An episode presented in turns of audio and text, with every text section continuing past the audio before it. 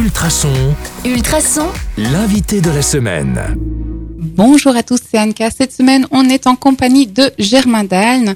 Alors, en tant que plus jeune échevin du Brabant Wallon, Germain, avez-vous rencontré des difficultés particulières? Alors, dans le cadre de ma première année d'échevinat, euh, je dirais pas spécialement de difficultés. C'est clair qu'il a fallu comprendre comment fonctionnait euh, le mandat en tant qu'échevin et cette fois-ci plus en tant que conseiller communal. Mais j'estime avoir euh, très bien été encadré par les membres du collège, mais aussi les membres de, la majorité dans laquelle on est. Je pense par exemple à, la ministre Valérie Debu et au bourgmestre Pierre Huard qui m'ont accompagné aussi dans ce, début de mandat, qui font que je pense m'en être bien sorti en tout cas déjà pour cette première année. Allez, on peut déjà dire félicitations finalement. Bon anniversaire aussi, je crois.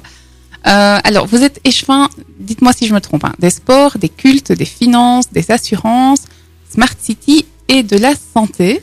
C'est bien tout ça Tout à fait. Euh, Comment est-ce qu'on passe d'un dossier à l'autre? Alors, c'est vrai qu'on doit gérer une panoplie de compétences assez large. Maintenant, ce qui est aussi, c'est que les compétences ont des temporalités différentes. Si on prend l'exemple des finances, c'est surtout très important, bien évidemment, d'être attentif tout au long de l'année, mais il y a des moments un peu plus soutenus, et donc c'est par exemple la réalisation des modifications budgétaires ou même euh, du budget de l'année euh, qui suit. Donc ça, c'est au niveau des finances. Au niveau du sport, on a bien évidemment la gestion quotidienne de nos infrastructures sportives, mais aussi des événements qu'organisent les clubs.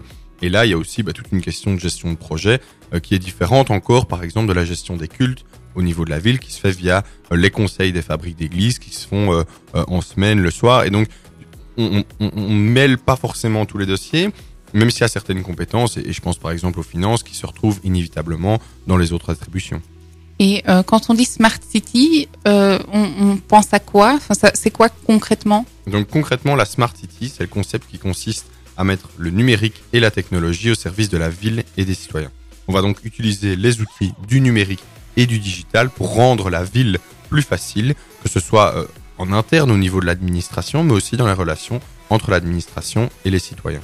Et quand on est euh, échevin, j'allais dire ministre, quand on est échevin des assurances, euh, là c'est les assurances communales? Ça, oui, c'est ça. C'est ça, c'est une plus petite attribution quelque part. C'est la- les assurances au niveau de la ville de Nivelles. D'accord. Qu'est-ce qui différencie Nivelles d'une autre ville du Brabant Wallon? Je pense que Nivelles a une histoire, un folklore et quelque part des relations humaines entre les citoyens. Euh, Le bourgmestre euh, nous le dit parfois, mais Nivelles, c'est une des villes où les gens se disent bonjour. Et je pense que ça, c'est quelque chose qui veut dire beaucoup sur notre ville. Oui, mais je suis tout à fait d'accord avec vous, enfin avec euh, Pierre Huard du coup.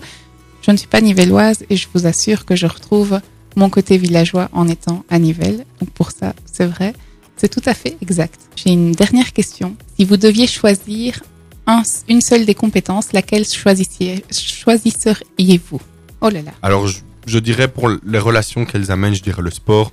euh, parce que dans le sport, on a vraiment tout ce contact humain, euh, toutes ces relations euh, qui font que c'est un- une attribution qui est, on va dire, un peu plus joyeuse par rapport à certaines autres qui sont pas tristes, mais qui sont parfois un peu plus sérieuses, effectivement. Merci beaucoup. Alors, envie d'en savoir toujours plus sur Germain. Alors, rendez-vous demain sur le 105.8 FM ou en podcast sur ultrason.be. Et on vous dit à demain.